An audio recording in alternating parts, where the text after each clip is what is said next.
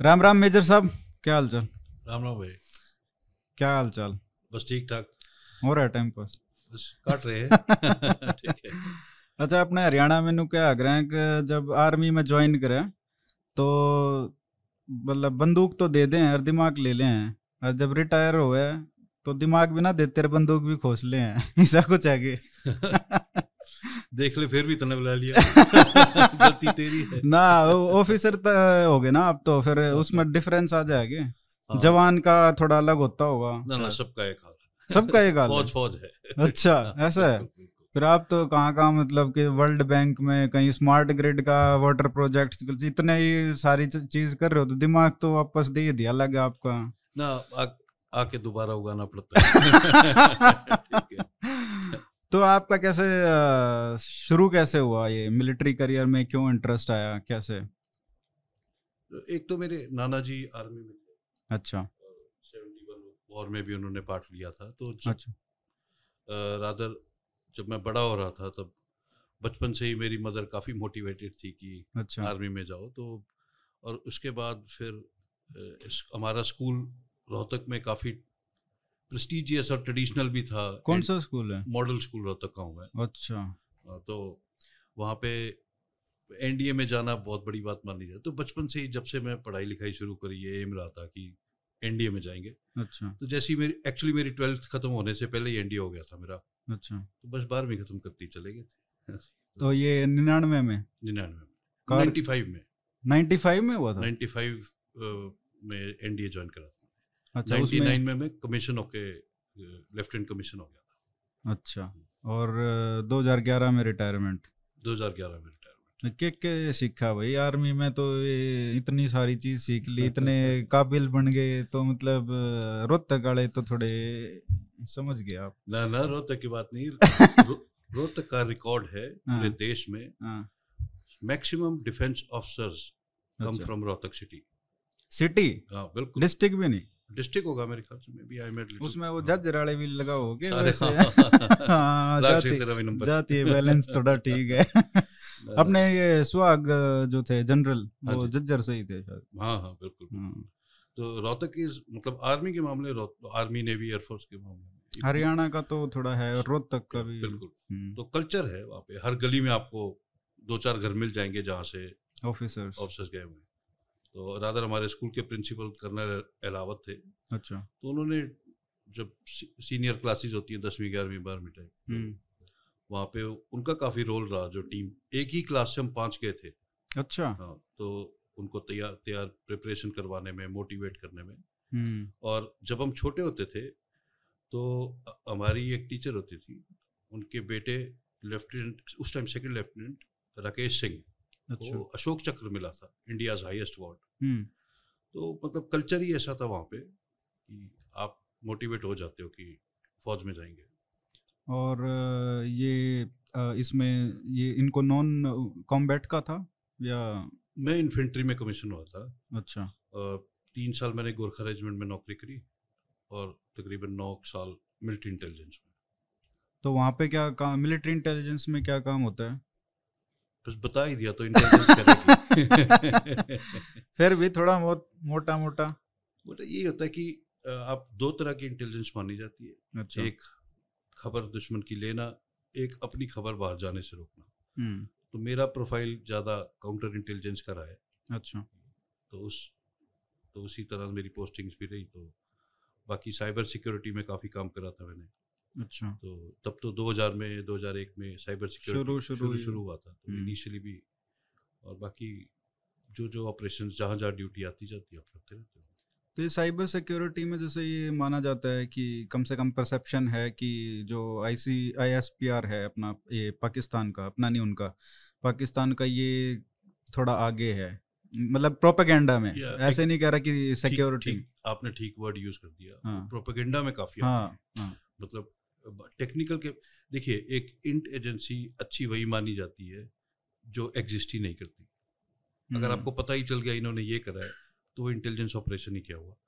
तो आईएसआई का नाम या आईएसपीआर का नाम इसलिए इतना ज़्यादा हो जाता है कि ये अपने गाने गाने से नहीं रुकते। हम्म, इनको बड़ी मतलब ज़्यादा लाइमलाइट में ये अफ़गानिस्तान के चक्कर में आ गए थे। हम्म, जब यूएस और रशिया से इनके इंटरेक्शन होने शुरू हुए और तो जब 79 में रशिया इंटर करा अफ़गानिस्तान उसके बाद अमेरिका को पाकिस्तान के सिर्फ़ एक्सेस के लिए चाहिए था तो उस टाइम आईएसआई एकदम पैसा इतना आ गया उनके पास उनके पास यू नो रिसोर्सेज इतने आ गए तो वो अपने आप को एक असली इंटेलिजेंस एजेंसी समझने लगे जबकि वो ज़्यादा प्रोपोगेंडा पे ज़्यादा काम करते हैं they what they were doing is जो भी उनको टास्क दिया जाता था। तो इंडिविजुअल कैपेसिटी में उन्होंने सिवाय टेररिज्म प्रमोट करने के ज़्यादा कुछ काम करा नहीं है और अगर मैं अफ़गानिस्तान पे तो बात करेंगे आ, हाँ। लेकिन उससे पहले मैं ये पूछना चाहूँगा कि एक ऑफिसर जब जाता है आर्मी में बनता है और उसके बाद प्रमोशन होता है और आप तो मेजर तक आपकी रिटायर हुए तो और अभी इतना काम कर रहे हो तो क्या ऐसी स्किल्स सीखता है आदमी आर्मी में रह के जो शायद बाहर के लोगों को नहीं पता है कि मतलब मानस बना दे है आर्मी तो वो कैसे क्या क्या ऐसी प्रोसेसेस हैं जो उसको आदमी को सिखाती हैं मेन यही होता है कि आई थिंक मैं तो अगर अपने सारे तीन साल की एन डी एक साल की आए मैं पूरी फौज की देखूँ never give up is the basic thing जो मैंने सीखी हम्म। कि इसलिए बोलते हैं ना वो कि आप फौजी चाहे कॉरपोरेट में हो चाहे गवर्नमेंट सर्विस में हो चाहे वो ऑन्टरप्रनर हो हम्म। आप उसको कहीं भी बिठा देंगे वो रास्ता ढूंढ लेगा काम करने का आपको हम्म। फौजी ज़्यादा कंप्लेंट करते नहीं दिखाई देंगे कि अभी ये नहीं है अभी वो नहीं है इसलिए काम नहीं हो सकता जनरली एक एटीट्यूड बन जाता है कि मैंने लिमिटेड रिसोर्स में ही एक अपने ऑब्जेक्टिव को अचीव करना है एक गोल करना ही करना है चाहे मैं एक ही खिलाड़ी हूँ ग्यारह के अगेंस्ट हम्म। तो ये बेसिक ट्रेनिंग जो एक इसलिए आप गाँव घर में अपनी जहाँ रहते हो सोसाइटीज़ में आप किसी फौजी से मिलेंगे एक कैन डू एटीट्यूड रहता है। आई थिंक सबसे इंपॉर्टेंट चीज़ वही सिखाई जाती है। बाकी तो I can not say discipline तो आपको कोई आपने डिसिप्लिन नहीं सीखा तो ये आपकी गलती है राइट उसके लिए आपको फौज की ज़रूरत नहीं होनी चाहिए कि सुबह उठे और टाइम पे सो गए और पढ़ाई लिखाई करी। लेकिन जो एक एटीट्यूड होता है, जो डीएनए चेंज कर देता है वो एक तरह से इंसान का कि चाहे आप कितनी भी मुसीबत में हो, आपकी जो ट्रेनिंग है, परवरिश है फौज में, वो इसी हिसाब से होती है कि आपके पास हमेशा बंदूक भी कम रहेगी। आपकी टीम भी कम रहेगी और पहाड़ भी ऊपर की तरफ़ होगा लेकिन लड़ना भी है और जीतना भी है। तो वो एक मेन जो चीज़ होती है ना वो सिखाई जाती है I think is the most valuable lesson I learned. हम्म और इसमें देखते भी ना आसपास इतने हमारे हरियाणा में तो बहुत सारे हैं तो उनका ये रहता है जैसे वैसे कोई फॉर्मल ट्रेनिंग नहीं होती मान लो कोई इलेक्ट्रिकल फॉल्ट आ गया तो बिजली वाले का इंतज़ार नहीं करेंगे खुद खोल के और सब ठीक करके भाई वहाँ चलो। ऐसे नहीं कि भाई अरे फ़ोन करो ये करो ये नहीं आ रही वो नहीं आ रही ऐसा मतलब एक चीज़ में बताया लेकिन बहुत सारी चीज़ों में ये होता है कि सब कुछ खोल के अपना आप करके कर देते हैं वो और जैसे जो स्पेशली इन्फेंट्री वाले होते हैं जिन्होंने सालों साल दस दस बीस बीस साल सिर्फ़ पहाड़ों में ही बिताए होते हैं हम्म। जैसे हमने भी कार मैं कम, जब कमीशन हुआ था कारगिल की लड़ाई चल रही थी हम्म। तो जब हम कमीशन हुए उसके महीने दो में ख़त्म हो गई तो उसके बाद इंडियन आर्मी ने बहुत सारी नई पोस्ट ऑक्यूपाई करी नई नई तो मेरे जैसे सैकड़ों फौजियों को नए नए पहाड़ियों पर भेज दिया था कि यहाँ पोस्ट बनानी है अच्छा अब वो इस तरह तो नहीं है कि जैसे सिविल में होता है आप घर की यू नो चार्ज लेने जा रहे हो हाँ. तो चाबी मिल जाएगी कि आप कल से यहाँ ऑपरेशन शुरू करें अच्छा आप थोड़ा सा सामान लेकर एक दो टेंट लेकर और ज़ीरो सब ज़ीरो टेम्परेचर में वहाँ पर हम्म। और सभी इन्फेंट्री वाले लगे अपने आप बिजली का इंतज़ाम धीरे धीरे होगा हम्म। तब तक लाइट नहीं होगी मोमबत्तियों लालटेन पे काम चल रहे हैं राशन लिमिटेड रहेगा महीनों घर बात नहीं होती थी। तो उस टाइम तो मोबाइल भी नहीं होते थे।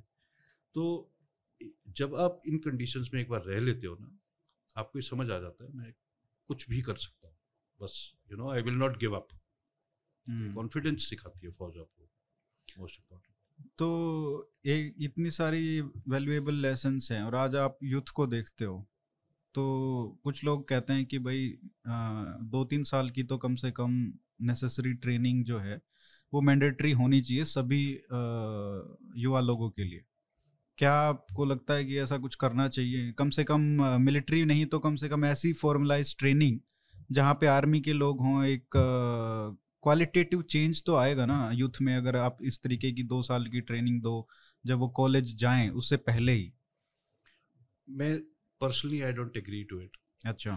क्योंकि जितनी लिमिटेड ट्रेनिंग की हम बात कर रहे हैं वो स्कूल में या एनसीसी में दी जा सकती है। हर आदमी को बंदूक चलाना या टैंक चलाने की ज़रूरत नहीं है। हम्म, क्योंकि ऐस क्योंकि जब भी ये बात करी जाती है हमेशा इसराइल का एग्ज़ाम्पल दिया जाता है। इसराइल के केस में वो जियो स्ट्रेटेजिकली ऐसे लोकेटेड है वो चारों तरफ़ दुश्मनों से घिरे हुए हैं। उनके पास स्ट्रेटेजिक डेप्थ नहीं है पतला सा देश है। उनकी पॉपुलेशन बहुत कम है। उनको एट एनी गिवन टाइम एक स्टैंडिंग आर्मी पूरी करने के लिए बहुत सारे फौजी चाहिए। और अगर लड़ाई होगी तो और ज़्यादा चाहिए। हम्म, तो उनके लिए कंस्क्रिप्शन जो उनके लिए नेसेसरी मिलिट्री सर्विस एक नेसेसिटी है उनकी।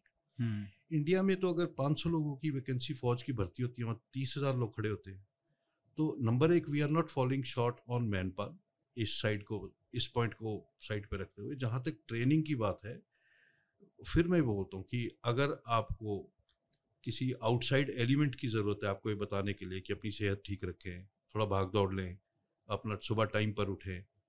यही बेसिक ट्रेनिंग सिखा सकते हैं आप अभी। भाई we will not take them to guns या इंटेलिजेंस ऑपरेशन वहाँ तो नहीं जाएँगे। तो उसमें कैच यही है सिर्फ़ कि हमें ये करना पड़ेगा कि आप उसको स्कूल एनसीसी लेवल तक भी आराम से लेकर जा सकते हैं। उस तरीके की ट्रेनिंग को फॉर्मलाइज करके। या। हम्म। क्योंकि अगर आप सारी मतलब सभी को फॉर्मल ट्रेनिंग देने की कोशिश करेंगे एक इंफ्रास्ट्रक्चरल रिक्वायरमेंट भी बहुत ज़्यादा बढ़ जाएगी। And we are not a country of excesses we don't have मतलब जो भी है हम लिमिटेड रिसोर्सेज वाले देश हैं। तो मतलब आप ये कह रहे हो कि जैसे भाई जो मॉडल काम कर रहा है if you scale it up वो काम नहीं कर सकता उस लेवल पे। जिस तरीके की बीस दस दस बीस बीस लाख लोग आते हैं कॉलेज में जाने के लिए तो उस तरीके के एक साथ अगर उतने लोगों को ट्रेनिंग देनी हो। एनसीसी भी तो है। और वो private colleges can connect with that if they are interested और आई डोंट थिंक कोई भी यूथ को हो सकता है प्रॉब्लम हो। मैं तो कॉलेज गया नहीं कभी। अच्छा। तो एक ये भी प्रॉब्लम है तो ज़्यादा कॉलेज कल्चर समझता नहीं। हाँ। लेकिन आई थिंक अगर आप बेसिक फ़िज़िकल एक्टिविटीज़ ये सब करेंगे तो मेरे ख्याल से तो बहुत लोग मना नहीं करेंगे। और अगर करेंगे तो you already have entire database of people who are not interested तो I think all all this comes to आपको रिक्वायर आपको क्यों चाहिए हर आदमी फौजी ट्रेनिंग करे? क्योंकि ये एक जजमेंटल कॉल है। आप सुबह उठ के अपना कसरत कर रहे हैं कुश्ती कर रहे हैं और भागने जा रहे हैं और खाना खा रहे हैं और स्कूल जा रहे हैं। आप सोच रहे हैं बहुत डिसिप्लिन लाइफ जी रहे हैं। हम्म, आपका एक कंटेम्प्रेरी है जो सारी रात इंटरनेट पे लगा है दिन में सो के दो बजे उठ रहे हैं वो। तो वी फील वो आदमी इनडिसिप्लिन है। बट मे बी वो आईटी का आदमी है, उसका ऐसे ही काम करने का तरीका है। May be he works in you जब से बीपीओ खुले हैं, पूरा यू नो एक सर्कल ही, एक पूरा लाइफस्टाइल ही चेंज हो गया है। जिसमें आप देखो तो। तो I think the biggest question that requires to be answer is why do we need it वो इसलिए मैं, मेरा जो वो है मानना, ये इसलिए नहीं है कि मैन पावर की वो तो हमको पता है, बल्कि वो तो कम करने की ज़रूरत है। ज़्यादा टेक फोकस्ड होना चाहिए, ये सब है। मेरा ये है कि आप एक क्वालिटेटिव डिफरेंस तो देखते हो जब आप एक आर्मी मैन की बात कर रहे हो कैन डू एटीट्यूड जो है और वो आप किसी भी फ़ील्ड में चले जाओ चाहे आप नया बिज़नेस शुरू कर रहे हो चाहे आप सरकारी नौकरी कर रहे हो चाहे आप प्राइवेट जॉब कर रहे हो जो वो एटीट्यूड है ना वो सिविलियंस में नहीं है।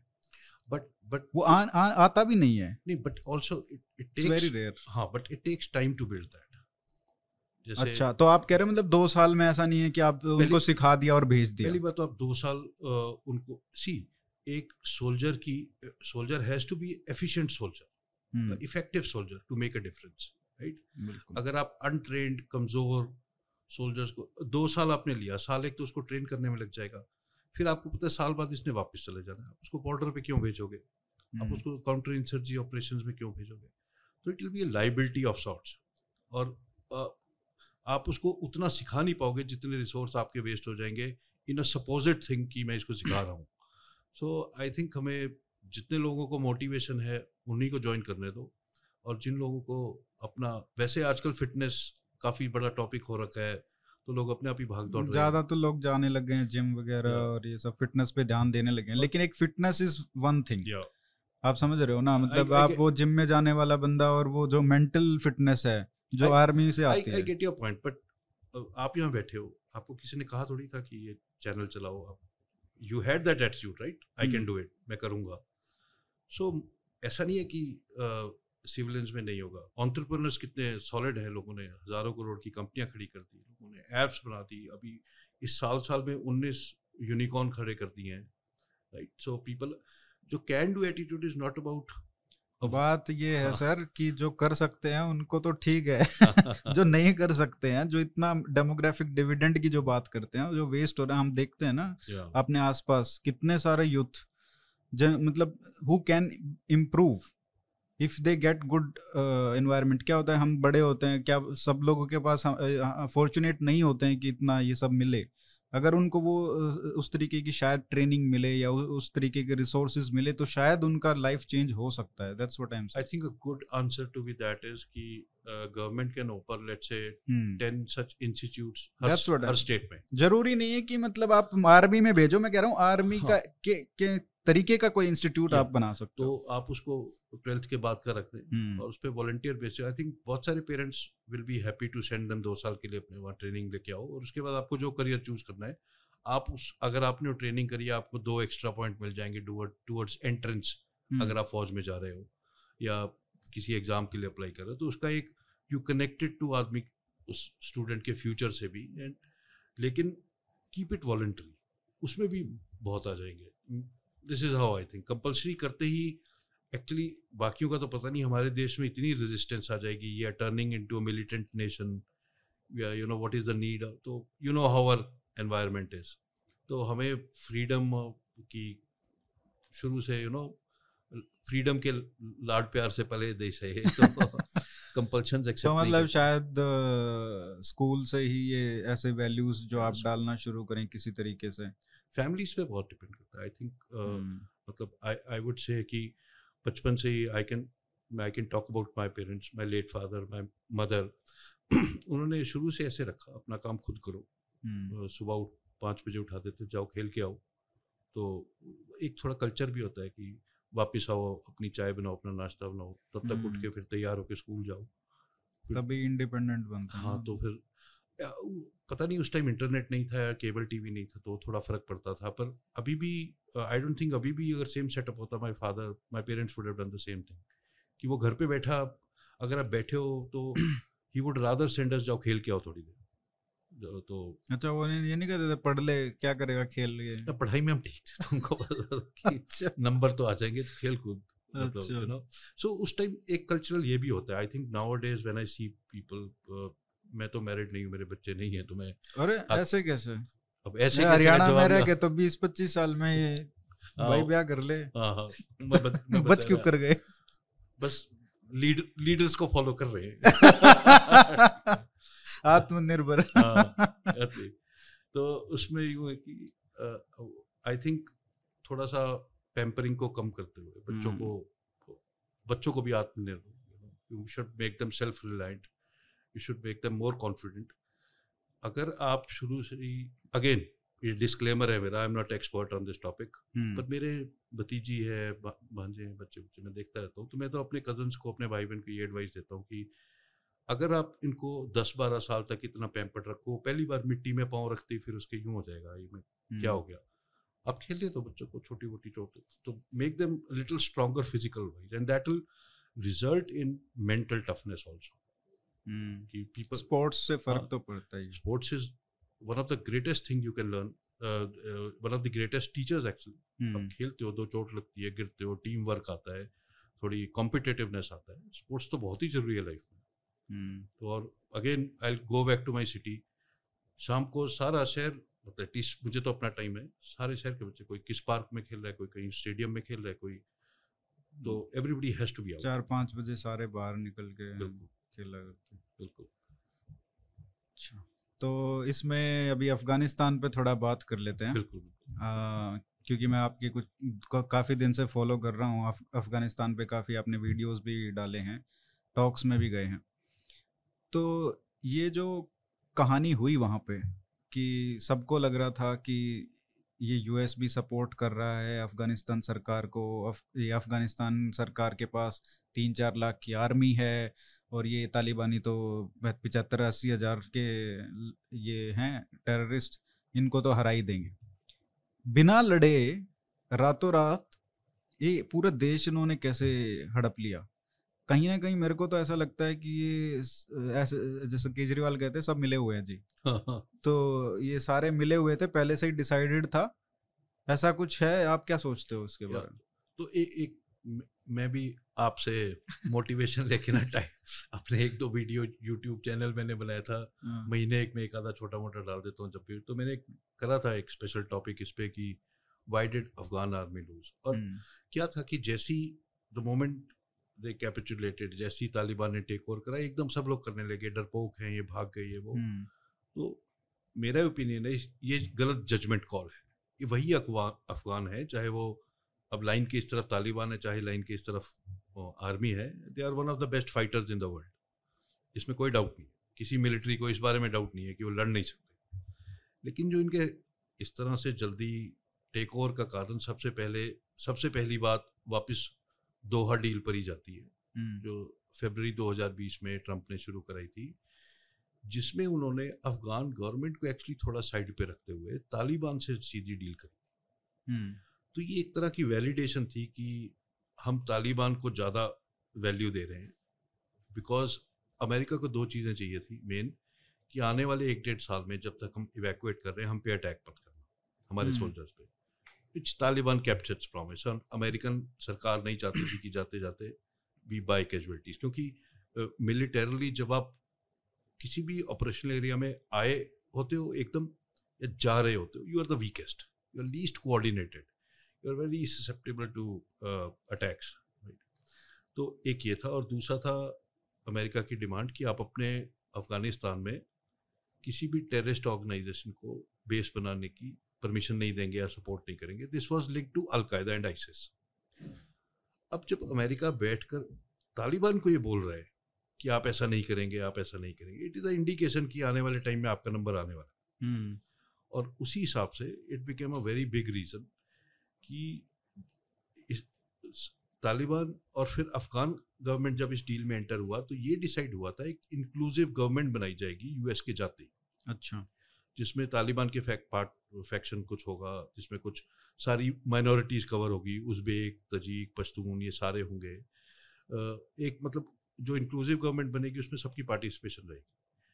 लेकिन तालिबान से डील करने के लिए सबसे पहला काम जो अमेरिका ने करा था ये करा था मुल्ला बरादर जो हैं उनको पाकिस्तान जेल से रिहा करवाया। हम्म, साथ में उनके पाँच सात हज़ार फाइटर्स भी रिलीज़ करवाए। ये वो पाकिस्तान में ही थे? हाँ पाकिस्तान में थे कुछ अफगान में थे। अब हम्म। मोस्टली अफ़गानिस्तान में थे। अच्छा। तो एकदम आपकी स्ट्रेंथ बढ़ गई। आपको वैलिडेशन मिल गई।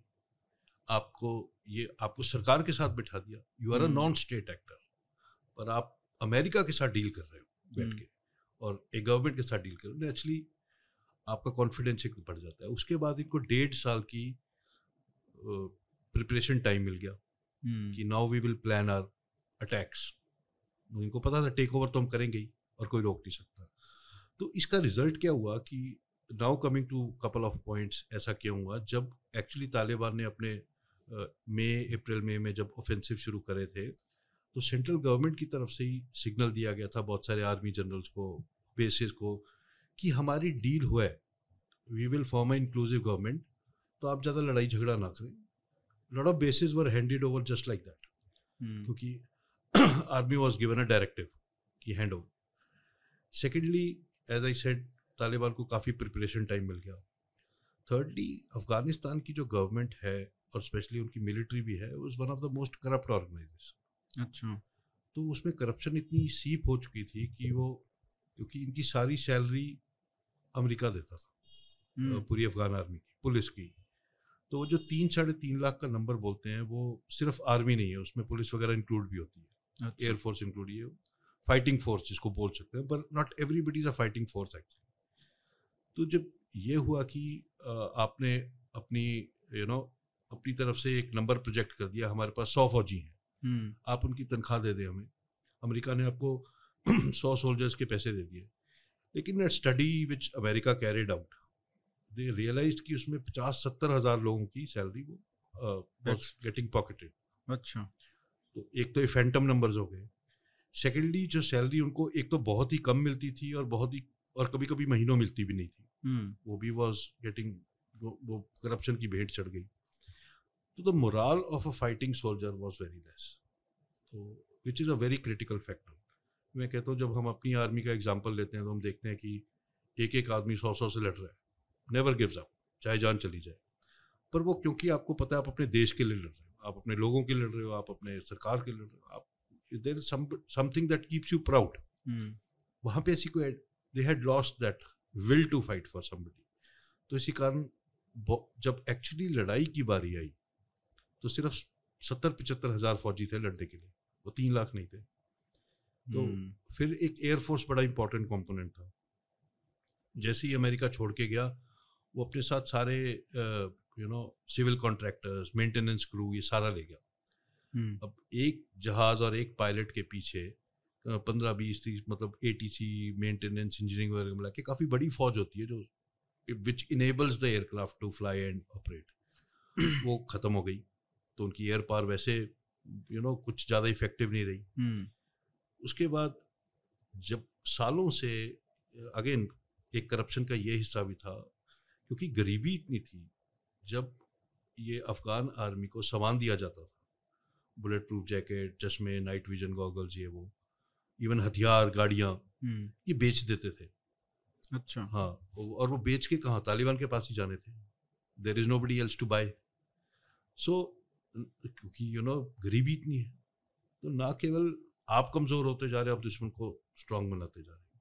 क्योंकि हम्म। आप में इच्छा ही नहीं है लड़ने की। अगर आप में इच्छा होती लड़ने की आप अपना हथियार थोड़ी बेच दोगे। और फिर ये हुआ कि तालिबान ने पहले रूरल एरियाज़ लेने शुरू करे। तो रूरल एरियाज़ में तो ये बोलते ही है ना कि तालिबान के सपोर्टर्स ही हैं वहाँ पे तो। तो पर जैसे जैसे वो लेते गए मान लीजिए हमारा गाँव है कहीं पे और वहाँ में पता लगा तालिबान आ गया। मैं फौजी हूँ कहीं पोस्टेड हूँ। मेरा माँ बाप वहाँ है बीवी बच्चे वहाँ है वो। तो ये लोग इन्हें वैसे ही दिख रहा था कुछ हमारी सिचुएशन है नहीं। तो लोग फौज छोड़ छोड़ के डिजर्ट अपने अपने गाँव चले गए कि let me take care of my family इससे बहुत फ़र्क पड़ा। और फाइनली एक ये भी था कि जब तालिबान किसी मतलब दो लास्ट फैक्टर देखिए हैं। एक तो तालिबान जब भी किसी एरिया में पहुँचते थे आर्मी अपने साथ लोकल वॉर लीडर्स को लगा मिला के रखती थी।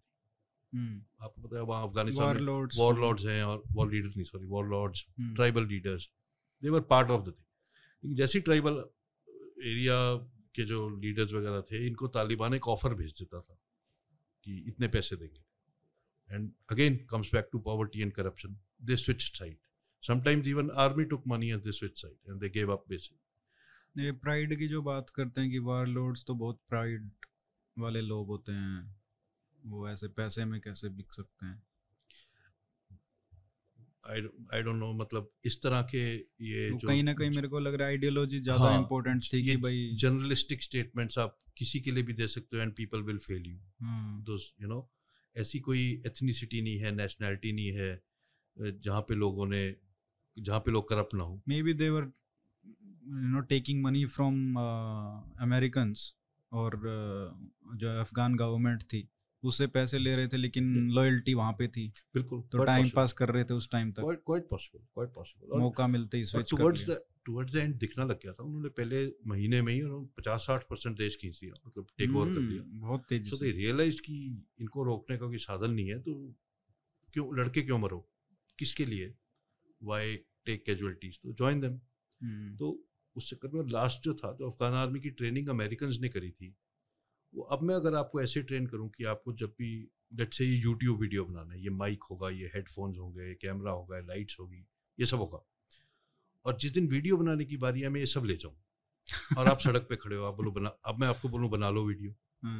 You will not find it easy to make that video rather nearly impossible इसका पैरल ये था कि जब भी अफगान आर्मी ऑपरेशन पे जाती थी उनके साथ पूरी इंटेल जाती थी एयर कवर जाता था सैटेलाइट कम्युनिकेशन जाता था मेडिकल सपोर्ट जाता था कुछ you know S U S U कह रहा हूँ सॉरी हमर्स वगैरह जाते थे। Humvees Humvees so when they took all of that away that kind of specialise support Afghan army didn't know how to fight कि अब तो हम सिर्फ़ एक आदमी रह गए हैं बंदूक के साथ और फिर अफगान आर्मी ने यह भी देखा कि जो लोग कैप्चर हो रहे हैं उनके साथ तालिबान क्या ब्रुटैलिटी से पेश आ रहा है। They would shoot them war crimes basically so उन्होंने कहा if there is a chance even one percent of losing I will still not take that risk and rather surrender और run away so it was मतलब in the end it all comes down to that मैं Afghan army के लड़ने की क्षमता पे question नहीं करूँगा। किसी को भी नहीं करना चाहिए। बट सिचुएशन ऐसी हो गई थी कि जो इंडिविजुअल ब्रेवरी और स्टैंड लेने का स्कोप ही खत्म हो गया था। गवर्नमेंट हैड कोलैप्स्ड वो कभी उनका मिनिस्टर फायर कर देते कभी उनका जनरल फायर कर देते। कुछ री का स्कोप नहीं था कुछ सपोर्ट का स्कोप नहीं था कहीं से ऑर्डर नहीं आ रहे थे। Everybody was left to them कि अपना अपना देख लो लड़ सकते हो नहीं तो यू नो अब तो भगवान भरोसे। तो बांग का भी कुछ फैक्टर था क्या? वहाँ बांग बहुत खाते हैं ना उधर। हाँ मैंने एक एक एक वीडियो भी आया था यूएस फोर्सेस कि वो जो उनके ये सैनिक होते थे उनके साथ काम करते थे लेकिन जब भी वो जाते थे उनके साथ तो खाते रहते थे ऐसे। या, आई थिंक ये वो नेटफ्लिक्स वाली 9/11 वाली डॉक्यूमेंट्री में कोई बोल रहा था शायद अच्छा। उसमें था वो पक, वो दिखा रखा है पकड़ रहे पकड़ रहे क्या खा रहा है क्या नहीं नहीं ऐसे तो उसको उससे तो रिकॉर्ड नहीं कर पाया पर उसमें शायद किसी का कमेंट था ये कि देवर मतलब ये जो अमेरिकन सोल्जर्स थे देवर हाईली शॉक्ड कि क्या होता है ड्यूटी पे अ, हमारी फौज में भी दुनिया की मोस्टली फौज में ड्यूटी पे आप दारू वारू नहीं पीते। हाँ, और मतलब ड्रग्स तो बहुत मतलब यू कांट इवन इमेजिन तो लेकिन जब आप देखते हो कि एक्टिव ड्यूटी पर पेट्रोल पर जा रहा है एम्बुश पर जा रहा है और उसमें फिर वो ड्रग्स ले रहा है या गांजा पी रहा है और वो तो कोकीन भी बोल रहे थे क्योंकि हम्म, वहाँ बहुत फ्रीली अवेलेबल है। उगती है वहाँ हाँ, तो खेती होती है हाँ, पूरी। मतलब दुनिया की मेजर परसेंटेज वहाँ से आती है। हम्म, तो फिर American lost their faith in their soldiering you know कि यार बट उससे क्या रियल में उनको तो आदत हो गई होगी ना फ़र्क क्या पड़ता होगा उनको? नहीं नहीं आदत कितनी भी हो जाए पर ड्रग आपको इफ़ेक्ट तो करता ही है। आप वो जैसे होते हैं ना तरह तरह के ड्रग आपको तरह तरह से इफ़ेक्ट करते हैं। तो मतलब ऐसा नहीं कि मेरे को एक्सपीरियंस है पर जैसा बोला जाए जितने टेररिस्ट वगैरह भी पकड़े जाते हैं मारे जाते हैं हम्म, वैली उनके पास हमेशा ड्रग्स होते हैं। अच्छा। हाँ क्योंकि उस तरह की यू नो कॉन्फिडेंस को बिल्ड करने के लिए एकदम कि जैसे होता है ना जिसको बियर मसल्स बोलते हैं जैसे हम्म, दारू पी के एकदम आदमी जोश में आ जाता है। हम्म, हम्म, तो उसी तरह से ये ड्रग्स पी के एकदम उसे लगता है मैं इनविंसिबल हूँ नाउ आई कैन फाइट तो वहाँ पे गलतियाँ भी होती होंगी फिर। मारे तो जाते हैं। तो वो मतलब वो एक बस वो वो होता है कि उनको उनको लगता है लेकिन सामने वालों को नहीं लग रहा होता। तो इसलिए प्रोफेशनल आर्मी का फ़र्क होता है ना। बिल्कुल मतलब आप कुछ भी बोले इन द एंड किसी भी वॉर में किसी भी लड़ाई में डिसिप्लिन आर्मी विल प्रिवेल शुरू में कोई धक्का दे के आगे चला गया पीछे हो गया थोड़ा but a discipline army which follows rules principles operations formations will win why did Roman you know Roman created such a big empire Romans इतनी डिसिप्लिन आर्मी थी। अब आप चंगेज खान की इतनी बढ़िया क्योंकि वो चाहे कैसे भी चाहे उनके घोड़े पे वो they were supposed to be very wild warrior but जहाँ तक ऑपरेशंस की बात है मिलिट्री ऑपरेशंस की they were very discipline followed them very well so Indian army ने पाकिस्तान का ये भूत क्यों बनाया था हर- लड़ाई में? देर वेरी डिसिप्लिन सोल्जर वो थोड़े हवा में रहते हैं तो दैट इज़ द रीजन ये ब्रिंग इन इरेगुलर्स तो उनको कैसे डिसिप्लिन कर पाओ हम्म, तो ये जो अभी यहाँ पे गलवान में हुआ था उसमें आपको लगता है कि जो चाइनीज़ जो बोलते हैं पीएलए के जो ग्राउंड फोर्सेस हैं वो उतने कम्पिटिटिव नहीं हैं at least hand to hand और क्लोज कॉम्बैट में जितनी इंडियन आर्मी है। ये ऐसे ही स्टेटमेंट बहुत बड़ा स्टेटमेंट है बट बिलीवेबल नहीं लगता क्योंकि चाइना भी ऐसे छोटा मोटा देश नहीं है बहुत पावरफुल कंट्री है। तो क्या उनकी आर्मी को अंडर एस्टिमेट इस तरीके से करना? कि वो उतने अच्छे मतलब फाइटर्स नहीं हैं या डिसिप्लिन नहीं है या उनका एक्सपीरियंस नहीं है ये कहाँ तक कहना ठीक होगा? तो इसके दो आस्पेक्ट हैं अरे कि let's say army versus army China हमसे काफ़ी आगे।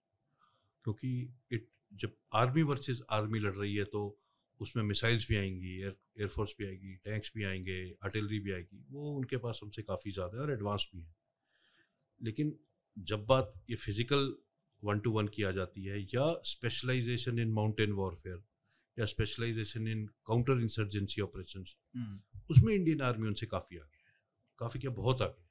अच्छा। Because we have been handling uh, counter insurgency, counter terrorism, high altitude in J&K एक अग्रेसिव पोस्चर पे।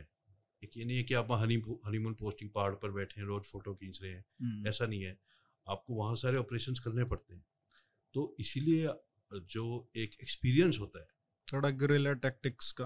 बिल्कुल वो भी वो धीरे धीरे आपको एक बेटर सोल्जर बनाता रहता है जो आप जो चीज़ आप डेली कर रहे हो कर रहे हो कर रहे हो no it's like muscle memory कई चीज़ें आपको बस फिर लेकिन चाइनीज़ को सोचना पड़ेगा। दे हैव नेवर फॉट मतलब उन्होंने ऐसी कोई मेजर लड़ाई लड़े नहीं है बासठ के बाद हम्म, जहाँ पे उनकी आर्मी टेस्ट हो जाती। हम तो लगातार लड़ते आ रहे हैं और हम्म। चालीस साल तक जे एंड के में लड़ी रहे हैं। तो I will agree that they could be a bigger stronger army पर जहाँ तक पर्सनल वन ऑन वन की बात है और एक्सपीरियंस इन माउंटेन वॉरफेयर की बात है Indian army is much ahead बासठ की बात करें तो आपको क्यों लगता है कि वहाँ पे हारे? क्योंकि उस समय तो उनके पास टेक्नोलॉजी में भी उतनी आगे नहीं थे वो। और हमने actually there was no deployment मतलब the borders very loosely held बासठ से पहले तक तो uh, मतलब there are lot of statements that prove this कि Pandit Nehru was not very keen on maintaining a large army. अगर वो उसके कुछ वो कहते थे पुलिस से ही काम हाँ, चल जाएगा आर्मी की क्या ज़रूरत है? उन्होंने ऐसी बातें बोली। बट ना ही आर्मी पूरी तरह सप्लाइड थी। दे माइट चाइनीज़ के पास मिसाइल ना हो लेकिन उनके पास जूते तो थे। हम्म, हमारी आर्मी उस time you know PT shoes में लड़ी है। और पुरानी वो थ्री नॉट थ्री राइफलें जो आप चार भी चलाओगे उंगली उतरने को हो जाती है। उसके बाद विंटर इक्विपमेंट नहीं था उनको पहाड़ों में भेज दिया। तो जिस ब्रेवरी से लेट से रिजांगला में जैसे फौज ने बहादुरी दिखाई मेजर थापा ये ये तो मतलब दिस इज़ वर्ल्ड क्लास मतलब एग्ज़ाम्पल पूरी दुनिया में पढ़ाए जा सकते हैं बहादुरी क्या होती है। लेकिन फिर भी आप उसको ओवरकम नहीं कर सकते थे ना तो आप तैयार थे जिसको। बोलते हैं इनको इंडिकेशन आते रहे बट ये मानने को तैयार नहीं थे हमारी सरकार की ये हम पे अटैक भी हो सकता है। ये मतलब they were living in their own delusion delusional about it ये तो वही हिंदी चीनी भाई भाई ये तो यू नो हम्म, लेकिन जब तक वो सिर पे आ नहीं गए तब तक आपको पता ही नहीं था। और उसके बाद I not get into details क्योंकि वो काफ़ी क्रिटिसिज्म यू नो डिस्कशन बन जाता है। हम्म। बट काफ़ी मुश्किल था उस टाइम आर्मी को वो लड़ाई भी लड़ना। एक बुक भी आई थी शायद काफ़ी अच्छी थी द वॉर दैट वाज तो मतलब वो वॉर थी ही नहीं एक तरीके से बिना बात में जब तक खत्म ही हो गई जब तक लड़ने की. पोजीशन में आए तब तक। भाई जब तक वी ऑर्गेनाइज्ड आवरसेल्व्स तो बिल्कुल ठीक है वो अच्छी बहुत it's a very good book actually वापस अगर अफ़गानिस्तान पे जाएँ तो अभी पाकिस्तान थोड़ा खुश हो रहा है कि फाइनली उनको मौका मिल रहा है मौका मौका। उनका क्रिकेट में तो नहीं जीत पाए बेचारे लेकिन हाँ, अभी सोच रहे हैं कि भी अफ़गानिस्तान में सिंपैथेटिक सरकार अब आ गई है तालिबान की तो शायद भारत के खिलाफ उसको यूज़ कर सकते हैं। आप इसको किस तरीके से देखते हैं? और भारत वाले थोड़े कम से कम सोशल मीडिया पे मैं जितना देख रहा हूँ काफ़ी मतलब निराशा सी है। अरे यार अब फिर से वो कश्मीर में ये शुरू कर देंगे आतंकवाद। तो इसको कैसे देखते हो आप दोनों दोनों कंट्रीज़ के लिए भारत के लिए भी और पाकिस्तान के लिए? किसके लिए तालिबान ज़्यादा खतरनाक होने वाला है? सी पह, पहली बात तो लेट्स से अफ़गानिस्तान को अगर एक एंटिटी समझ के बात करी जाए अफ़गानिस्तान की कोई भी सरकार रही हो हम्म, चाहे वो पहले उनके राजा थे ज़ाहिर शाह इकहत्तर तिहत्तर तक फिर उनके वो दाऊद आए फिर उसके बाद जो कम्युनिस्ट गवर्नमेंट्स आई फिर डेमोक्रेटिकली इलेक्टेड आई फिर तालिबान आई फिर इलेक्टेड आई। किसी ने भी आज तक कश्मीर में घुस के लड़ने के लिए ना तो प्रॉमिस किया है और हम्म, ना ही कमिट किया है ना ही इंक्लिनेशन दी है। कि हम आपका साथ देंगे। पाकिस्तान ने सब हथकंडे लगा लिए। इवन तालिबान की सरकार जो उन्नीस सौ छियानवे से 2001 तक थी जब वो अपनी पीक पार पे थे तब भी पाकिस्तान उनको कन्विंस नहीं कर पाया था कि कश्मीर में आइए हमारे साथ लड़िए। क्योंकि तालिबान क्योंकि Afghanistan again Afghanistan as a country समझता है कि I will not get crushed और sandwich between India and Pakistan rivalry क्योंकि मैं एक टाइम पे दोनों दुश्मन नहीं बना सकता। हम्म, क्योंकि पाकिस्तान को तो वैसी नफरत करते हैं सारा अफ़गानिस्तान। हम्म, पहले भी करता था अब भी करता है। ये तो उन्होंने तालिबान की मदद कर दी पर अब इनकी स्टोरी अभी शुरू होगी पाकिस्तान की। आई कम टू दैट लेकिन India been major regional power और इंडिया हमेशा अफ़गानिस्तान की तरफ़ बहुत अच्छा रहा है। Which Taliban also recognise Taliban ने बहुत टाइम में पिछली सरकार में भी अभी जो इंडिकेशन देते हैं वो यही रहता है कि इंडिया से हमें कोई प्रॉब्लम नहीं है। हम कभी कश्मीर में इंटरफेयर नहीं करेंगे। फॉर लिप सर्विस वैसा बोल देते हैं हम चाहते हैं कश्मीर इशू सॉल्व हो जाए शांति हाँ, तरीकों से वो सब ठीक है। But they will not commit any forces to it जो 90s में कुछ लेट्स से अफगान टेर फॉरेन टेररिस्ट मारे भी गए थे वो इंडिविजुअल मर्सिनरीज थे जो आईएसआई ने अपनी इधर उधर लिंक से मतलब यही करती है लिंक हायर करके यहाँ भेजे थे हिंदुस्तान में उपद्रव मचाने के लिए। कुछ आर्म्स एंड एमिनेशन भी थे जो जैसे कलशनिकोव्स आते थे वो सीधा जो कम्युनिस्ट से कैप कैप कैप्चर होते थे वो वहाँ पे भेज देते थे। शायद वो पैसे से डायरेक्टली कर देते हों। It was a contract kind of thing mercenaries contract पे आते थे कि आपको कश्मीर में एक साल रहना है या दो साल रहना है उसके इतने पैसे जैसे वापस आओगे आपको मिल जाएँगे अगर आप मारेंगे आपके परिवार को दे देंगे। It was a mercenary routine it was not Taliban thing secondly India को इसमें खतरे की कोई ज़रूरत नहीं। नंबर एक तो नाइन्टीज़ में टेररिज्म वो पहले धक्के में जो भी कर गया पाकिस्तान, क्योंकि हमारी बॉर्डर फेंसिंग नहीं थी, हम कुछ ट्रस्टिंग थे कि हमने नहीं सोचा था ये ऐसे होगा। और शुरू में वो, यू नो, जब कश्मीरी पंडितों को उन्होंने ड्राइव कर दिया सब कर गए वो शुरू में, क्योंकि let's say India was also taken a little bit by surprise and it was not a मतलब मैनेजमेंट इश्यूज़ एटीज की बात कर रहे हैं जहाँ पे आपका ये लगा लो कि 20 साल में युद्ध भी नहीं हुआ था पाकिस्तान से और ऐसा कोई लड़ाई भी नहीं होती थी। क्रॉस बॉर्डर टेररिज्म का इतना कॉन्सेप्ट था ही नहीं। Everybody was focused towards Punjab लेकिन कश्मीर में ऐसा एकदम इट टुक ऑफ़ मतलब कश्मीर इशू चल तो आज़ादी से रहा था लेकिन ये इतनी वायलेंस ऐसे बढ़ जाएगी और टेररिज्म एक्टिवेट हो जाएगी। हम्म। लेकिन अभी हमें तीस साल हो गए अभी we have very specialised forces units पूरा बॉर्डर सील शट है। कोई इक्का दुक्का इन्फिल्ट्रेशन सुनने में आती है मुश्किल से। और उसके बाद the entire zone is covered very well अब वो पाकिस्तान आर्मी मतलब ये तो शर्म की बात तो पाकिस्तान आर्मी के लिए हमारे लिए नहीं कि आप वही मिलियन प्लस फौज और एयरफोर्स ने और आप वो पचास हज़ार उन लोगों को बोल रहे हो जिनके पास सिर्फ़ हाथ में बंदूकें आपके पास मिसाइल टैंक सब कुछ है। हाँ। तो एक्चुअली उनकी इंसल्ट है अगर वो ये बोलते हैं कि हमने इनको बुलाया। तुमसे कभी भी कुछ नहीं होगा। हाँ। कभी तो कुछ कर लो। दस लाख नहीं कर पाए तो पचास हज़ार क्या करेंगे? हाँ, तो ऐसा नहीं ऐसा India doesn't have to worry actually and it will not come to Taliban will not आपके पास पचास सत्तर हज़ार लोग हैं। मान लीजिए अभी उनकी सरकार है उनको तीस तीस हज़ार लोगों ने और ज्वाइन कर दिया एक लाख हो गए। हम्म। आपको देश भी तो चलाना है ना। और ये देश आप यू नो बाय फोर्स चला रहे हो enforcing your law you enforcing your government it is not a democratically elected government साथ में एक रेजिस्टेंस hmm. चल रही है पंचीर में। साथ में इधर उधर अभी आई एस के पी से इनकी कभी लड़ाई हो जाएगी। कभी इनके फैक्शंस आपस में लड़ने लग जाते हैं। क्योंकि तालिबान एक चीज़ नहीं है ना। वहाँ पे पचास फैक्शंस हैं तो आप उनको कैसे कंट्रोल करोगे? तो इंटरनली आपका इतना काम है करने के लिए तो मैन पावर कहाँ से स्पेयर करेंगे? तो हम्म। कि क्या बोलेंगे कि चलो पाकिस्तानियों आप हम आपको इतना प्यार कर अपना देश छोड़ देते हैं हम आपके लिए ऐसा कहाँ होने वाला है? चलो ये मतलब ये तो बात है कि भाई इंडिया को कोई भी चिंता करने की बात नहीं है। नहीं कोई I would take it that far कोई भी चिंता करने की बात नहीं है। अफ़गानिस्तान मतलब से इतना है कि हम रेजिस्ट कर सकते हैं। अफ़गानिस्तान से पाकिस्तान को सबसे बड़ा फ़ायदा ये हो जाता है कि वो वहाँ पे ट्रेनिंग कैंप्स और रिक्रूटमेंट में स्पाइक आ जाएगी। अच्छा।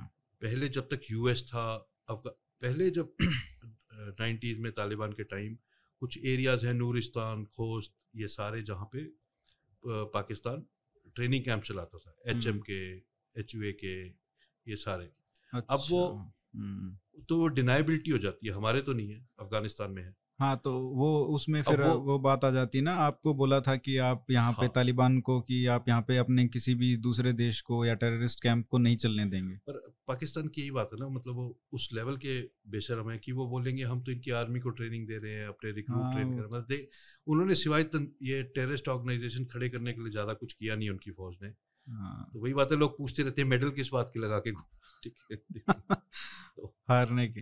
हाँ। तो जैसे अभी क्या है कि ये जो सर्जिकल स्ट्राइक्स हैं हाँ जो। अक्रॉस द बॉर्डर होती हैं टेररिस्ट कैंप्स में तो उनको शायद एक फ़ायदा ये हो सकता है कि वहाँ पे ना लगाने की बजाय अफ़गानिस्तान साइड में लगाएँ and they just have launch pads there recruitment भी जल्दी क्या होती है इन केसेस में जो फार रिमोट एरियाज़ होते हैं जहाँ पे जैसे तालिबान जब बना था तो ये जो ड्यूरेंड लाइन है बिटवीन पाकिस्तान एंड अफ़गानिस्तान के साउथ के जितने इधर मदरसाज हैं जो ये देवबंदी फॉलो करते हैं वहाँ पे फजल रहमान की आइडियोलॉजिकल टीचिंग और यू नो गवर्नमेंट सपोर्ट से फिर तालिबान खड़ा किया गया था।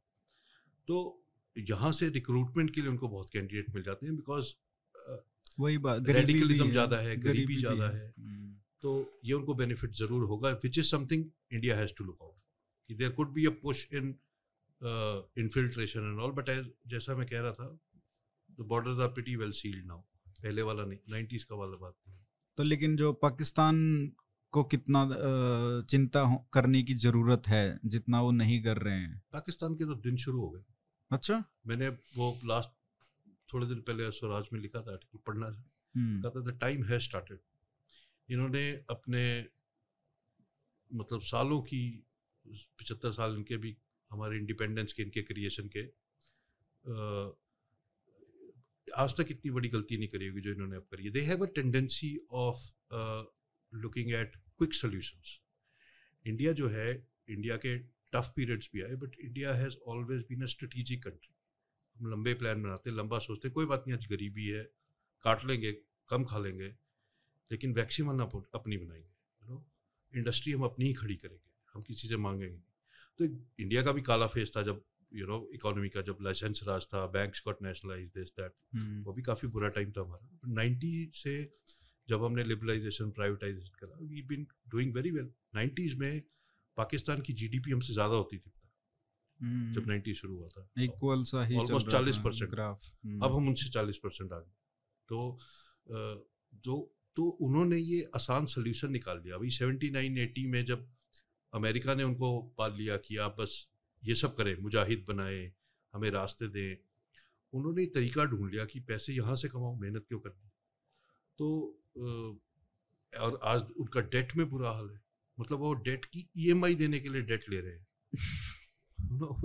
मतलब इतना कर्ज हो गया। इतना कर्ज हो गया। और ये तो तब है जब पिछले 20 साल में जब अमेरिका वहाँ था 19 बिलियन डॉलर अमेरिका ने उनको दिए हम्म। तेरह भी- और 19 बिलियन तेरह या 19 की फिगर है और तेरह बिलियन डॉलर नेटो ने उनको सिर्फ़ ट्रांजिट और एक्सेस रूट्स वगैरह के लिए। इतना पैसा तो उनको सिर्फ़ ग्रांट में इस इस काम के लिए मिला है उसके अलावा बेइंतहा ग्रांट्स उनको मिली हैं दुनिया जहान से जस्ट बिकॉज़ यू नो पहले जो मुजाहिदीन का फेस चला था 80s में। वो एक मूवी भी आई थी चार्ली विल्सन और चार्ली विल्सन। हाँ वो उसमें वो एक सेनेटर था और उसके चार्ली विल्सन। हाँ चार्ली विल्सन और उसके थ्रू फिर एक्चुअली चार्ली विल्सन की उसकी एक गर्लफ्रेंड गर्लफ्रेंड थी वो कन्विंस थी। हाँ। तो शी कन्विंस्ड हिम हाँ हाँ। और चार्ली विल्सन ही वो आदमी है जो बड़ा फ़ेमस है इसकी फोटोग्राफ्स वगैरह अफ़गानिस्तान में जाके। इसको बड़ा शौक था हाँ। रशियन हेलीकॉप्टर गिराने का। हाँ हाँ क्योंकि अमेरिकन वो स्टिंगर मिसाइल्स दे रहे थे। स्टिंगर हाँ। तो इसने वहाँ पे मुजाहिदीन को बोला कि किसी तरह एक रशियन हेलीकॉप्टर बुलाओ मैं भी गिराऊँगा। कहा ठीक है भाई जब आप हमें अरबों रुपए दे रहे हो तो एक कर देंगे आप। हाँ। तो उन्होंने काफ़ी जगहों पे आग वाग लगा दी टायर खेत खुद जला दिए ये वो।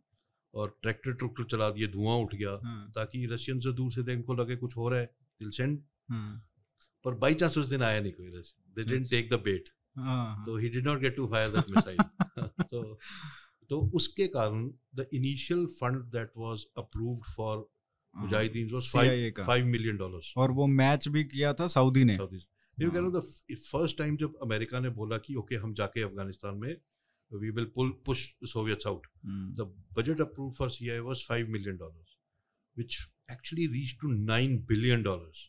तो इतना मतलब और it was match dollar to dollar by Saudis. हम्म, तो पैसे की तो पाकिस्तान को कमी नहीं रही। तो उसी कारण उसी कारण करप्शन इतनी ज़्यादा है। मतलब आप एक वही मैं एग्जांपल देता हूँ मैंने बहुत तरह का करप्शन सुना है। इनके तो एक जनरल ने अपने वो 125 रेस्टोरेंट खोल दिए पापा जॉन पिज्जा 125 रेस्टोरेंट ये मैं फिर भी मान सकता हूँ। अब मैं बताता हूँ इनके एक जनरल इंडोनेशिया में जब उनकी पोस्टिंग खत्म हुई वो एम्बेसी की बिल्डिंग बेचा है तो क्या बात कर रहे जो बंटी बबली टाइप स्टोरी भैया तो एक लेवल ऑफ़ द करप्शन वो एम्बेसी की बिल्डिंग बेचा है हो तो इतना ये तो है ना दिमाग है। हाँ, मतलब नहीं वही। उस तरीके से देखो आप अभी पहले पूरा वहाँ से पैसा खाया अमेरिका से अभी चाइना से खा रहे हैं। तो नहीं अब खाना शुरू करेंगे एक्चुअली हाँ, what Pakistan has done is और वांट्स टू डू इज़ कि हम अफ़गानिस्तान का गेटवे बने। हम्म, क्योंकि हमने दुनिया को ये दिखा दिया अफ़गानिस्तान बात करने लायक नहीं है। ये पाकिस्तान का बड़ा सटल प्रोपेगेंडा है कि ये तो बिल्कुल तालिबान है ये तो मतलब यू नो इनको बात करना हाँ बात करना नहीं आता इनको। हम इनको मैनेज कर रहे हैं। हम्म, तो आपको जो बिज़नेस डील करनी है ट्रेनिंग करनी है कुछ रिसोर्स लेना है कुछ माइन लगानी है कुछ सड़क बनानी है हमसे बात करें। हम्म, but Taliban are very capable people that way they have very good leaders और ये जो नेगोशिएशन डील्स हैं जैसे ही उन्होंने कैप्चर करा है आप किसी को पसंद ना करें एक बात है हमें तालिबान पसंद नहीं। लेकिन आपकी किसी की कैपेबिलिटी को अप्रिशिएट करना इज़ ऑल्सो लर्निंग तो Pakistan is in for a very rude shock एक अफ़गानिस्तान तालिबान है एक पाकिस्तान तालिबान है जिन्होंने पाकिस्तान आर्मी का बैंड बजा रखा है 2007 से। TTP TTP Tehreek Taliban Pakistan. ये जब एक रात को दस यूँ लगा लीजिए दस सितंबर 2001 को पाकिस्तान आर्मी और तालिबान पार्टी कर रहे थे एक साथ। एकदम वहाँ नाइन इलेवन हुआ। सॉरी आठ सितंबर को। एकदम वहाँ नाइन इलेवन हुआ दस सितंबर को। नाइन इलेवन पहले उधर format but next day just because of money Pakistan turn against Taliban. तो जब उन्होंने अपने ट्राइबल एरियाज़ में ड्रोन अटैक्स करने शुरू करे तो these people united and they create TTP जिन्होंने अब तक पाकिस्तान आर्मी के हज़ारों सैनिक मार चुके हैं हम्म। तो अब पाकिस्तान ने has hedged it best bets in Afghanistan thinking कि तालिबान अफ़गानिस्तान इनको कंट्रोल कर लेगा इनको टेम कर लेगा और हमारी ज़िंदगी आसान हो जाएगी हम्म। जबकि मैं ये मानता हूँ कि in the end Pashtuns will join hands together rather than owing their loyalty to Pakistanis हाँ वो उनके साथ जाने से अच्छा तो उन्हीं के साथ वो अपने भाइयों के साथ हाथ जोड़ेंगे। बिल्कुल। तो इसीलिए इसीलिए इधर लड़ रहे थे उधर अब तो तालिबान वहाँ की। हम्म। और वीडियोस हैं वो जो आके तालिबान फेंस पे सिक्योरिटी पे पाकिस्तान आर्मी वालों को बोल रहे हैं अगला नंबर तुम्हारा है। तो तो पहले तो ये this situation will become uncontrollable secondly China के लिए Pakistan as a proxy wants to maintain Afghanistan also उनके नॉर्थ में और चाइना के शिंजियांग में एक और ऑर्गेनाइजेशन है militant organisation E T I M करके ईस्ट तुर्किस्तान इस्लामिक मूवमेंट जो कि यूगर मुस्लिम्स को में अगर फैल गई तो बहुत बढ़ जाएगी। चाइना हम्म। चाहता है वो कंटेन रहे। इसलिए वो तालिबान से हाथ मिलाता है कि आप इनको संभाल के रखें हम आपको फंडिंग देते रहेंगे। हम्म। तो पाकिस्तान उसमें प्रॉक्सी एक्ट करेगा। तो पर ये सारा जो बहुत लंबी लंबे प्लान पाकिस्तान ने बना रखे हैं अभी आप दो तीन महीने में देखो रिज़ल्ट आपके आगे आएँगे। तो कुछ जैसे आपने कहा कि ये दुनिया को दिखाना चाह रहे कि हम मैनेज कर रहे हैं तो वो एक तरीके से उनके लिए भी दिक्कत की बात है ना तालिबान के कि तुम क्यों ठेकेदार बने हो भाई? हम अपने डील करेंगे अगर वो कोशिश करेंगे तो फिर अगर इंडिपेंडेंट जाने की कोशिश करेंगे तालिबान वाले तो पाकिस्तान वाले कुछ ना कुछ गड़बड़ करेंगे। यार एक एक फैक्ट बात है। हाँ। पाकिस्तानियों को पसंद कोई नहीं करता। It is a marriage of convenience की ज़रूरत थी और हमें था लेकिन आप हम पे कंट्रोल नहीं कर रहे। हम आपकी बात सुन लेंगे कि हाँ भैया ये खाओ वो ना खाओ और इन द एंड जो हमारा दिल करेगा वही करेंगे। और वहाँ पे पाकिस्तान को समझ आ जाएगा कि अभी क्या हो गया। तो आप तालिबान वो एक दूसरे की नहीं सुनते आपको लगता पाकिस्तान की सुनेंगे? ठीक है। तो ऐसा नहीं होने वाला। तो क्या भारत का क्या रोल है इसमें? मतलब उनको क्या करना चाहिए? क्योंकि अगर जिस तरीके से बातें होती हैं कि टीटीपी को इनडायरेक्टली कुछ ना कुछ पैसा पहुँच रहा है, जिसकी वजह से वो अटैक कर रहे हैं अब वो भारत पहुँचा रहा है या कहीं और से पहुँच रहा है वट एवर इट इज़ क्या भारत को इनडायरेक्टली ऐसे ही कुछ फैक्शंस जो पाकिस्तान को पसंद नहीं करते, उनको चैनलाइज करना चाहिए? To do something in Pakistan to create disturbances to forge an alliance with TTP तो वहाँ पे कुछ ट्रबल क्रिएट करें या शिंजियांग में भी कुछ कर सकते हैं कुछ फैक्शंस को यूज़ करके। आइडियोलॉजिकली मतलब इंडिया पाकिस्तान में फ़र्क नहीं रह जाएगा अगर हम टेररिस्ट ऑर्गेनाइजेशन को सपोर्ट करने लग जाएँ। लेकिन बलूच को हम बलूच अपनी फ्रीडम के लिए लड़ रहे हैं जो पाकिस्तान ने बे इंतहा ह्यूमन राइट्स वायलेशन होती हैं। हम्म। मतलब अगर उनके वीडियोस देख लो तो यू कैनॉट बिलीव कि ये प्रोफेशनल आर्मी है जिस तरह से उनको मारती है जिस तरह से उनका मर्डर कर देती है जिस तरह टॉर्चर करती है। वो तो इसको मैं दूसरी तरीके से पूछ लेता हूँ। मतलब बलूचिस्तान के लोगों के ऑपरेशन जो हो रहा है उनको उनको आज़ाद कराने के लिए ह्यूमन राइट्स वायलेशन को बचा रोकने के लिए क्या भारत को पाकिस्तान तालिबान का कुछ मदद लेना चाहिए पाकिस्तान के खिलाफ? इंडिया इंडिया का तालिबान अभी इंडिया तालिबान अभी थोड़ा वेट एंड वॉच चल रहा है। वो भी देख रहे हैं कि हाँ, क्या होगा। क्योंकि बात यह है कि इसको आप दो तरह से देख सकते हो। एक आप आइडियोलॉजिकली बैठे रहे हम इनसे बात नहीं करेंगे और शायद दस साल निकल जाए। तालिबान या तो कोई इलेक्शन हो तो हटे इलेक्शन तो फिर से बाहर से वो मीम चल रहा है ना हंसने वाला। वो बोल रहे कि कोई वुमेन लीडर भी होगा तो वो सारे हंस हाँ, रहे हैं वही वही वही हाँ। तो या कोई फिर से कोई अमेरिका हम्म। नेटो फोर्सेस आए तब इनको हटाए। दोनों चीज़ें नहीं होने वाली। हम्म, तो आइडियोलॉजिकली इफ़ यू से कि हम इस ऑर्गेनाइजेशन से डील नहीं करेंगे और दस साल आप बैठे रहे तो नहीं होगी बात। लॉस तो हमारा है ना क्योंकि आपने एक इतना बड़ा नेबरहुड खाली छोड़ दिया। Sometimes you have to be pragmatic and practical कि दिस इज़ हाउ आप ये कंट्रोल नहीं कर सकते कि दूसरे देश में किसकी सरकार बनेगी। आपको उनसे डील करना सीखना ही पड़ेगा। हम्म, और अगर जितना हम वहाँ पे अपनी प्रेजेंस कम रखेंगे जितना हम वहाँ पे इंटरेक्शन कम रखेंगे उतना पाकिस्तान अपनी प्रेजेंस और इंटरेक्शन और कंट्रोल बढ़ाते बढ़ाने की कोशिश करता रहेगा। अगर कोई कंपीटिंग पावर है ही नहीं तो उनको तो फ़ायदा होगा ही बिना मेहनत किए। बिल्कुल। अगर आप कम मतलब ज़्यादा पैसे डाल रहे हो और उनको वो उतना ही मैच करना भी पड़ रहा है उनके लिए मतलब सिर्फ़ just to prevent them from doing something तो उनके लिए तो वैसे ही कर्ज में डूबे पड़े हैं वो तो वैसे ही मर जाएँगे। सोशल मीडिया पे पाकिस्तानी बड़े खुश रहते हैं इंडिया के तीन बिलियन डॉलर डूब गए। अरे यार इंडिया मतलब we are heading towards you know three trillion. Economy तीन बिलियन डॉलर के पीछे क्या हमें नींद नहीं आ रही? वो उनके लिए तीन डॉलर अगर वो ये सोचते हैं वो देखते हैं कि हमारा प्रधानमंत्री पाँच बिलियन के लिए जगह जगह धक्के खा के कर्ज हाँ। मांग रहे थे बहुत बड़ा अमाउंट होगा। हाँ, जबकि when we talk about investment getting lost we talk about diplomatic investment क्योंकि पिछले 20 साल में इंडिया ने वहाँ एक रेपुटेशन बनाई थी जो कि इसीलिए अफगान इंडियंस को पसंद करते हैं क्योंकि हमारे प्रोजेक्ट थे चाहे वो हाईवे प्रोजेक्ट था चाहे वो सलमा डैम था वहाँ- हमारी सेवा जो एनजीओ है वहाँ पे जाके उन्होंने हज़ारों औरतों को ग्रास रूट लेवल पे कढ़ाई बुनाई ये सब सिखाया।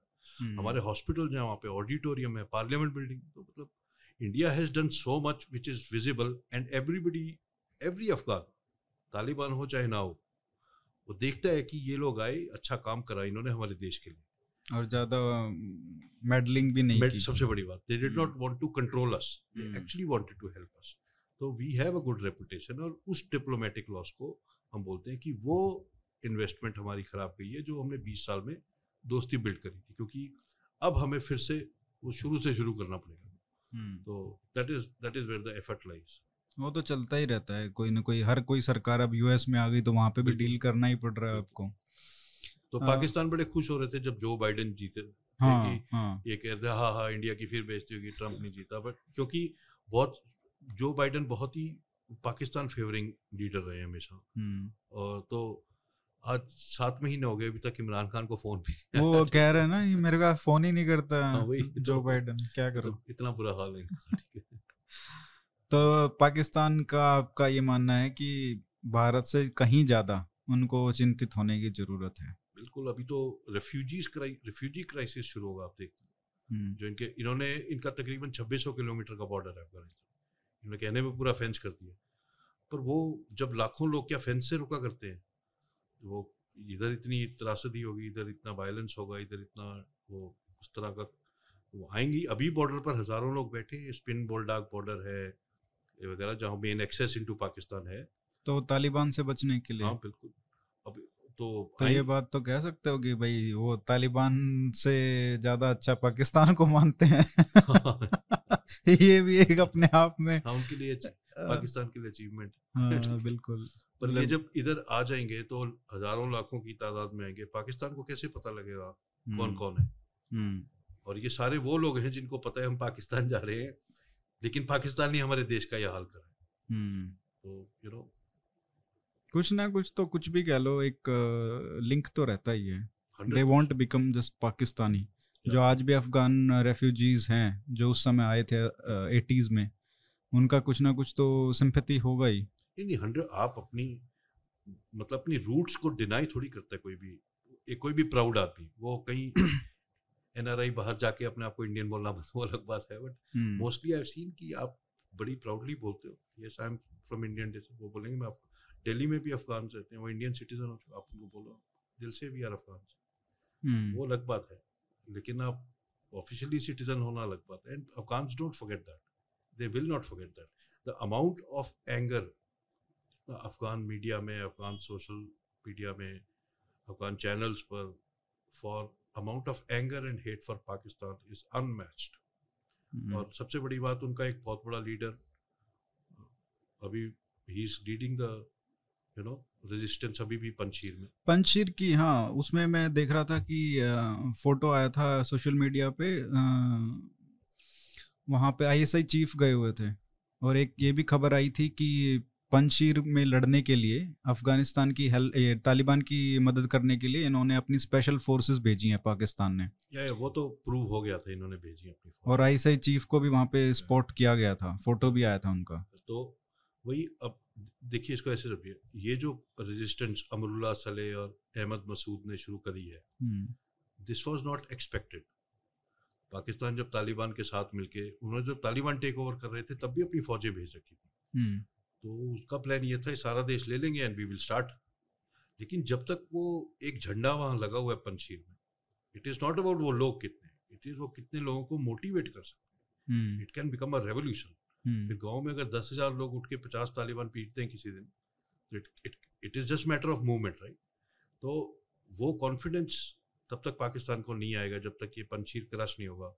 इसी कारण उन्होंने अपनी फौजें भेज रखी हैं कि इसको ख़त्म करो ताकि हम अनडाउटेडली बोल सकें सारा कंट्रोल हमारा है। दूसरी बात पंचीर ऐसी जगह पर है जहाँ से चाइना को अगर एक्सेस रूट निकालना है वो उधर से होके जाना पड़ेगा। हम्म, तो यू नो अभी दे दे आर स्टक कि जब तक इनको नहीं सॉर्ट आउट करेंगे। तो उन्होंने नेगोशिएशन की भी बहुत बात करी थी लेकिन भारत के लिए भी इम्पोर्टेंट है। क्या इट इज़ पंचशीर तो और सबसे बड़ी बात कि जब तक ये रेवोल्यूशन अलाइव है जब तक ये रेजिस्टेंस अलाइव है नीदर तालिबान स्पेशली पाकिस्तान के नॉट से हमारा कंट्रोल है। क्योंकि ये भी एक्टिविटीज़ तो फिर ये जारी रखते ही हैं इधर उधर तो यू नो लेकिन अगर जहाँ पे पाकिस्तान भी सपोर्ट कर रहा है चाइना भी कर रहा है उनके भी इंटरेस्ट है कि यहाँ से तालिबान का कंट्रोल हो वो भी चाहेंगे कि ये जो रेजिस्टेंस है ये ख़त्म हो। पाकिस्तान भी चाहेगा। तो कहीं ना कहीं ह- पा- पलड़ा तो उनका ही हावी है। हिस्टोरिकली इतना ही है अरियन कि लास्ट टाइम जब पंचीर पे अटैक करा सोवियत यूनियन ने वो पूरी सोवियत यूनियन की आर्मी ले जो वहाँ डिप्लॉयड थी अफगान फोर्सेस आ गई थी ये लेकिन they still could not take Panjshir अच्छा। पंचीर कभी नहीं आज तक was never- वो did not fall that time also तो अभी एक तो पंचीर काफ़ी डिटर्मिंड है। दिल तो जान से लड़ाई लड़ रहे हैं। और वो वैली भी हो जाती तो उसका भी फ़ायदा है। हाँ मतलब geographically it is so difficult to manoeuvre तो बाहर जो वहाँ रहते हैं उनको दे हैव दैट एडवांटेज जो वहाँ पे गढ़ बना के बैठे हैं। पाकिस्तान ने थोड़े दिन पहले एक वो प्रोपेगेंडा चला दिया था। सॉरी पंचीर हैज़ फॉलन क्योंकि उन्होंने हम्म। ऑफ़िस पे झंडा लगा दिया। उसकी तो- जो अ, क्या नाम था? अहमद मसूद अ, उनकी जो ग्रेव थी वो उसको भी ऑक्युपाई कर लिया था तोड़ फोड़ दी। बट इसमें ये ऑफ़िस जैसे वैली शुरू होती है बिल्कुल वैली के बाहर वाले एज पे वो ऑफ़िस था। अच्छा फटाफट जाके झ- पे। हाँ झंडा लगा दिया हाँ, हम आ गए तो एक बार तो सबने कहा भाई आगे तो जाओ। हम्म, वैली तो आगे है। हम्म, और जब आप किसी वैली टाइप फीचर को कैप्चर करते हो तो आप हाइट्स को कैप्चर करते हो। हाँ बिल्कुल। आप नाले में थोड़ी बैठ जाओगे कि दुश्मन ऊपर आ जाए। आप खुद ऊपर बैठे हो। That is why that area is under your control तो हम्म, अभी तक तो नहीं इवैक्यूएट करा पाए तो रिपोर्ट्स तो ये आती हैं कि उसमें पाकिस्तान आर्मी की काफ़ी कैजुअलिटीज हो रही हैं। तो अच्छा आपने ये कहा था कि जैसे ये इनकी डील हुई थी तालिबान की और यूएस की कि हम हमला नहीं करेंगे जब आप जाएँगे तो। हाँ। लेकिन हमने देखा कि लास्ट कुछ दिन में लास्ट हफ़्ते में जब ये जा रहे थे तब एक बहुत बड़ा टेररिस्ट अटैक हुआ। जिसमें तेर, तेरह यूएस के जो सोल्जर्स थे वो मारे गए तो ये एक तरीके से देखने पे लगता है कि कहीं ना कहीं उन्होंने डील को ब्रेक किया है लेकिन दूसरे तरीके से देखा जाए तो उनको कोई फ़ायदा नहीं है तालिबान को कोई फ़ायदा नहीं है वहाँ पे यूएस को ये हाँ। सब करने का तो ये तो ये किसने किया था? हाँ, ये एक और ऑर्गेनाइजेशन है आईएसकेपी हम्म जो आईसिस हम जानते हैं ना?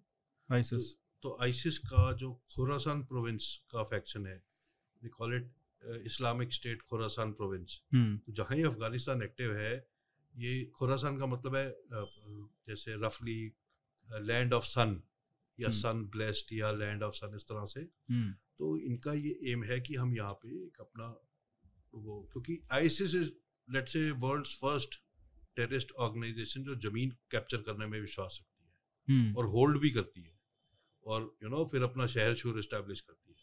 तो I S K P Islamic State of Khorasan province I S K जैसे बोलते हैं। ये तालिबान के हमेशा काफ़ी अगेंस्ट रहे हैं। अच्छा। ये एक और फैक्शन है जो टीटीपी के कुछ टूटे हुए लोगों ने मिलके अलग बनाया था because of ideological differences TTP was hardcore anti Pakistan army पर उसमें कुछ लोग थे जो कहते थे नहीं नहीं इनसे क्या लड़ना है तो दोस्त तो फिर उन्होंने अलग अलग अपना बना लिया था। एंड दे फॉलो सलाफिज्म और ये देवबंदी फॉलो करते हैं। तो आइडियोलॉजिकल डिफरेंसेस थे। अच्छा। तो आईएसकेपी भी शुरू हुई लड़ाई झगड़े के बाद। इसको आईएसआई का सपोर्ट रहा है। तो ये पाकिस्तानी सिंपैथाइजर हैं। हाँ तो इनके लास्ट छः सात में से तकरीबन पाँच छः लीडर्स तो पाकिस्तानी रहे हैं। अच्छा। और इनकी एक टाइम पे पाँच सात हज़ार इतने वॉरियर्स थे इनके पास और फाइटर्स थे और जित ये सारे ये अर्बन अटैक्स में विश्वास रखते हैं अर्बन एरियाज़ में। जलालाबाद में जेल में अटैक करा। इस साल एक गुरुद्वारा अटैक हुआ था काबुल में। फिर एक स्कूल में अटैक हुआ था सौ सवा सौ बच्चे मर गए थे। तो ये भी एंटी शिया हैं एंटी हज़ारा हैं और एंटी तालिबान भी है। तो इनकी क्लैशेस होती रहती हैं और तो उन्होंने उन्होंने करा था ये। हम्म, और लेकिन इससे अब सोच, बहुत लोग ये मानते हैं कि ये आईएसआई का फिर से काम ये था, ये करवाने का, कि एकदम नैरेटिव चेंज हो गया पाकिस्तान का, तालिबान का, अमेरिका का, कि अरे तालिबान तो अच्छे लोग हैं, सरकार बना रहे हैं, देखो, इन पर कोई टेररिस्ट अटैक कर रहा है। इट्स वेरी आयरॉनिकल ये बट एकदम they want to legitimize Taliban government as soon as possible तो दो चार बॉम्ब ब्लास्ट करवाना तो पाकिस्तान के लिए बाएँ हाथ का खेल है और इट्स नॉट कि उनकी उनको रात को नींद नहीं आएगी। हम्म, तो उन्होंने कहा ठीक है सौ दो सौ लोग मर जाएँगे पर पॉइंट हम दे देंगे। देखो ये तो अच्छे लोग हैं लेकिन ये आई वाले बुरे लोग हैं। ये इन पे अटैक कर रहे हैं। लेकिन क्या फ्यूचर में तालिबान और आईएसकेपी का भी कुछ ना कुछ तो होना ही है। लड़ाई तो होगी कम से कम इस तरीके की लड़ाइयाँ। या है तो तो इसमें तो पिछले चालीस तीस चालीस साल से यही चल रहा है। ये हम्म। फैक्शन आपस में लड़ते रहते हैं कोई उसके गाँव में अटैक कर देता है कोई यहाँ पे यू नो गाड़ी उड़ा देता है कोई वहाँ सुसाइड बॉम्ब कर देता है तो ये सब this will continue like this unless I S K P is totally crushed जो कि टोटली क्रस्ट तो आज तक कोई ऑर्गेनाइजेशन ऑलमोस्ट कर ही नहीं पाया कोई भी।